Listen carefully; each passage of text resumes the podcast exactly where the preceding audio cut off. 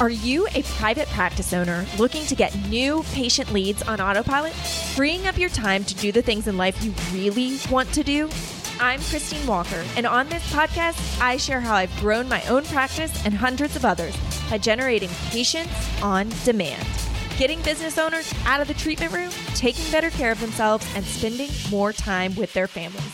If you'd like to chat about how we can get you new patients on autopilot from your website, then visit freewebsitecall.com. But for now, let's dive into today's episode.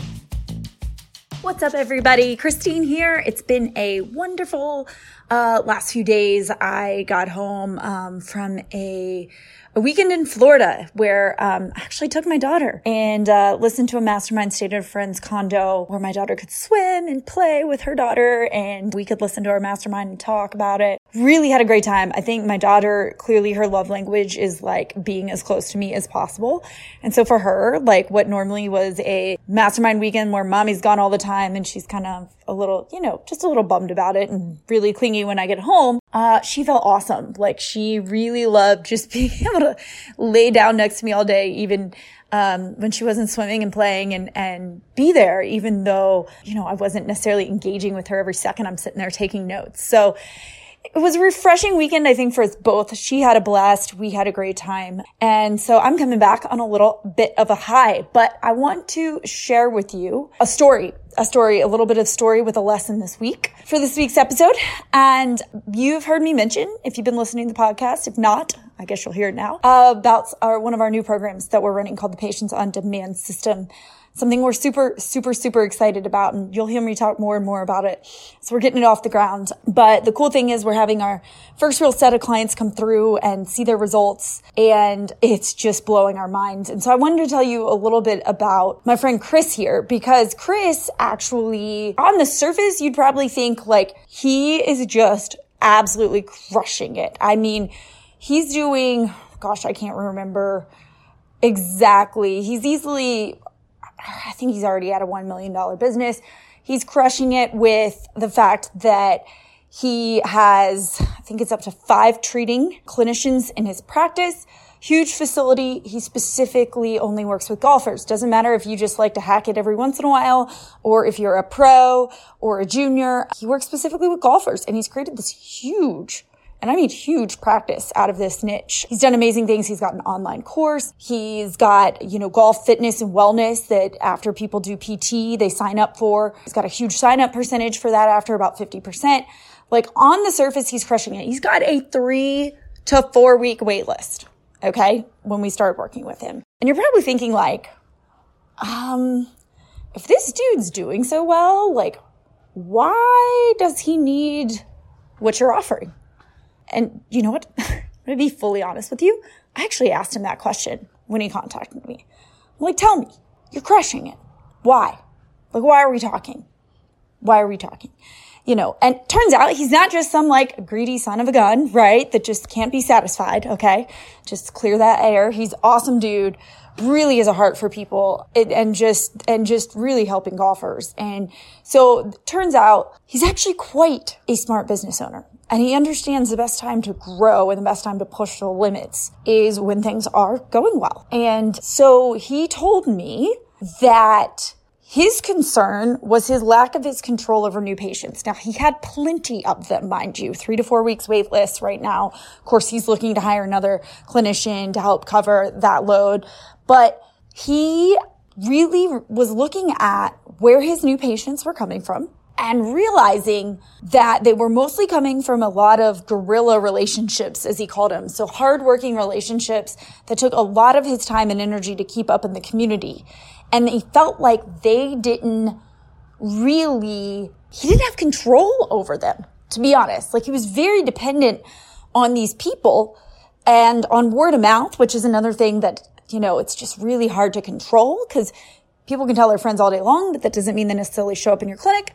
And these dependencies made him realize how they could be gone pretty quickly. Like one of those relationships, maybe two stops referring, somebody else comes along, or they close their practice, or, you know, they change their focus in life, or they decide they're not going to, you know, help a guy out anymore, whatever. he just fell out of control. That he had no dial he could turn up or down when he wanted new patients or not. And really, when I talked to him about his website, his website would get him a few leads here and there, but they weren't as local as he wanted. So he has this amazing way. He's like fantastic at marketing across the US for his online stuff. Like fantastic. But when it comes to online marketing for his clinic and using his presence online to get people in, well, not so much. It was all coming from these guerrilla referral sources, etc. So he's like, Christine, I want you guys to create and put in this patients on demand system so I have control over the dial. So I can say like, yep, I'm hiring more therapists. Turns out he just bought some land in another part of his city across town. He's building a whole nother facility. He's like, I want to be able to dial it up. I want to have this ready when I need to dial up and fill therapist schedules there. And then I want to be able to dial it down if I want to dial it down.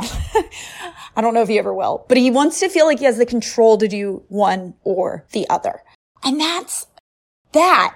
I just sat there and I'm like, this dude's smart. Like he gets this, right? He gets that now's the time to gain this control, not when he's struggling for patients already. Like he's ahead of the game and you wonder how he's grown so big, so fast. And it's got multiple clinicians all in one very, very, very tight niche. For the record, you do not have to niche down that tightly to have a successful one, two, three million dollar PT practice. Just let me put that out there. But he's done what's really hard, which is grow that big of a practice in one tiny niche of golfers, which is very impressive, very impressive. But he knows that now's the time to nail it before the going gets tough and things start to go down. He already has the system in place to dial things back up if any of his other referral sources flop on him. So, you know, it's the same thing he, uh, he um, sorry, I was debating whether to tell you about some radio ads he does. He also does some great radio ads. Um, but once again, they are on Sirius Radio and uh, they pull in, he can spend 10 grand, pull in about 40 grand, but only about three to five of those might be people locally that he can bring into his clinic and then put into his fitness program, which then makes them worth about, you know, $12,000 to him. The online people aren't worth quite as much. So he's like, how do I get more of these guys locally? So that's what we did. All right. We implemented the patients on demand system. That involves creating his website into an online sales rep. That involves making him the biggest celebrity in town when it comes to Google map rankings, Google search rankings, Google my business, making him show up everywhere so that everybody knows he's the man. And um, we're two weeks in. We do a two week audit. Like I said, the past he told me he's gotten about maybe three to five interested leads online, right? And this time we've got over 180 in two weeks let me rephrase, 180. And we know for sure about at least, uh, well, yeah, yeah. And they're all from local. They're all local, 180 people. Some of that amounts to phone calls. Some of that amounts to, um, I think he had, gosh, I should have it right in front of me off the top of my head. I have the uh, screenshot image if you really want to see this, that I'm not making all this stuff up. But I think it was 11 phone calls and it was, um, 180 on the forms and inquiries on his website. So we're going from three to five to over 180 in two weeks. Tell me, what would you do? what would you do if that happened in your business? Holy crap. I'm like, that, it, it's just amazing. So this is just the point of Chris' story is not fully to brag on our new system. I want to be very upfront about that, but it's to really understand his logic as a business owner and understand why he made this decision. You know, we can all say, Oh, we got on a limb. We're going to hit the jackpot, blah, blah, blah, right?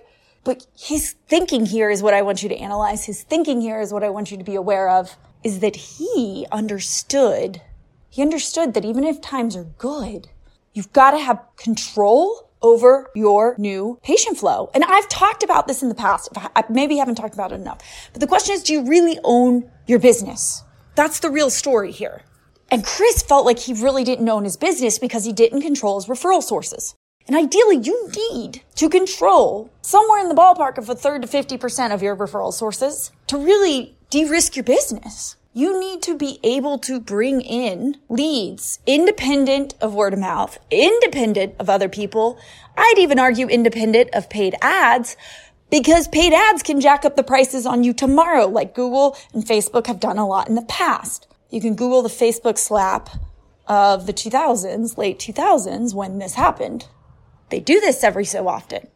They raise the prices because guess who annoys them the most? All of us little small businesses.